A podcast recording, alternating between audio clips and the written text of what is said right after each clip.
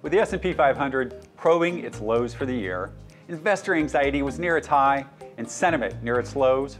On Friday, October fourteenth, the Oak Harvest investment team released our weekly Stock Talk podcast. What was its title? What could go right for your portfolio in the fourth quarter? Hey everyone, I'm Chris Paris, Chief Investment Officer at Oak Harvest Financial Group here in Houston, Texas. I want to recap what we were seeing six weeks ago and address where we currently stand. Before I get into more detail with this week's video titled, Mister Right Appeared, make sure you click on the subscribe button as well as the notification bell so our team can notify you when we upload our latest content. Recall, back in October, the Federal Reserve was on the move with historically large and fast interest rate hikes, from the lowest level on record to over three hundred basis points in just nine months. Since then, they've added another seventy-five basis points, and they're expected to add another fifty in just another week at the December meeting. Take a look at the table with their year-to-date moves. Remember that the Fed directly controls short-term interest rates, not long-term interest rates. Okay, I'll say it, and it's a much overused term, but the Fed's moves this year in two thousand twenty-two have been unprecedented for the last fifty years. Only Alan Greenspan in nineteen ninety-four comes close. Back then, Greenspan doubled rates by three hundred basis points in only twelve months to slow growth and ensure inflation didn't perk up. In two thousand twenty-two, the Fed is raising short-term rates with the sole purpose of trying to cool inflation down. Take a look at the chart for two thousand twenty-two interest rate hikes compared to prior cycles. Back on October fourteenth, the S and P five hundred was down over minus twenty-five percent year-to-date. While others were saying the Fed would need to pause interest rate increases for stocks to rally, our team was saying that wasn't historically what was needed. In fact, we specifically pointed to the same nineteen ninety-four cycle when Greenspan merely slowed the pace of interest rate hikes in the fourth quarter and the market accelerated higher. It didn't wait for a pivot or a pause. The C P I and many of its components have finally peaked and they're headed lower. Even the Fed, which overweights lagging, stale government data, has finally admitted that inflation has passed its peak. That's a positive. The second positive factor we noted was the midterm election seasonality.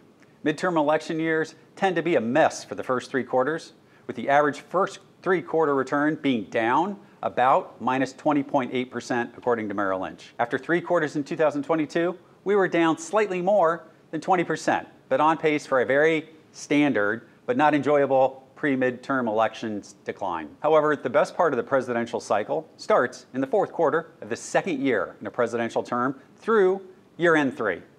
Rallies off the midterm summer lows into year-end have averaged over seventeen point five percent. Over the last seventy years, stocks have had a positive return one year after midterm elections every time. The average return has been almost fifteen percent. So far, the fourth quarter of two thousand twenty-two is following that very positive script. Finally, we discussed the contrary factor of investor sentiment. Right now, it's far from joyous. Back in October, it was plain somber. According to Merrill Lynch, inflows to cash accounts were at their highest level since April of two thousand twenty, which was the peak fear of COVID and the lows in the stock and bond markets for the next eighteen months. Currently, margin debt levels have dropped at their fastest pace since near the market lows in two thousand one and two thousand nine. This is also a positive contrarian factor for investor sentiment. So viewers, these were a few reasons we gave back in mid-October for expecting a material rally in the fourth quarter, which has transpired. So where do we stand now? We'll take a look at the S and P five hundred. I'm choosing the S and P five hundred because that's the one most people follow.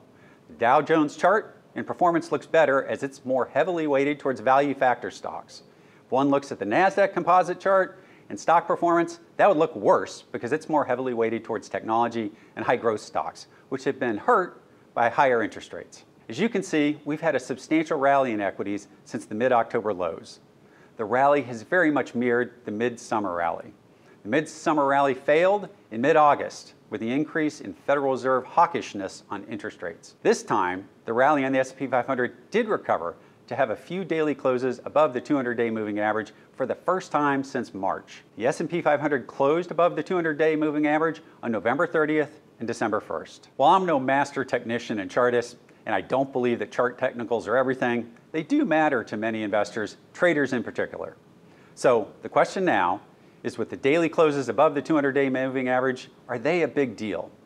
All we can do is look at history and see what's happened in the past. According to data provided by Ben Carlson, who writes the great blog, A Wealth of Common Sense, It's been very rare over the last seventy years. Take a look at the table showing the returns of the S and P five hundred on the prior thirteen occasions that the S and P five hundred traded below the two hundred day moving average for over seven months and then broke back above and closed above it.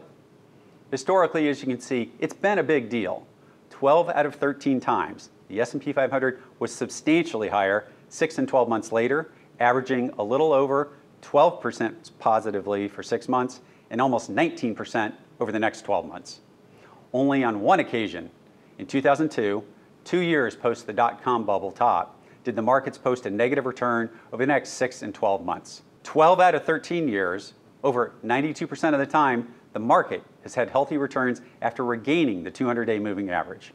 Of course, we all know there are no guarantees in the stock market, but historically, that's a great hit rate and a good return. We've had a substantial rally nearing almost exactly two months, mirroring the mid-summer's rally.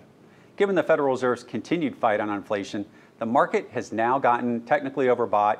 There's year-end tax loss selling coming from individuals and corporate stock buyback windows. It's about to close over the next few weeks. So it's probably time to expect an uptick in volatility again and a pause in the rate of change of stock gains. Can we continue our rally into year-end? Yes, that would be very normal in a lurch and grind factor. But once again, there are no guarantees. With the volatility the markets have experienced in two thousand twenty-two, our investment team recommends that you get on the phone and give our Oak Harvest team a call and speak to one of our financial advisors and planners. Set up a meeting and sit down with someone from our team. Let us walk you through how the sequence of return can affect your retirement every bit as much than your average investment return your current advisor is generating.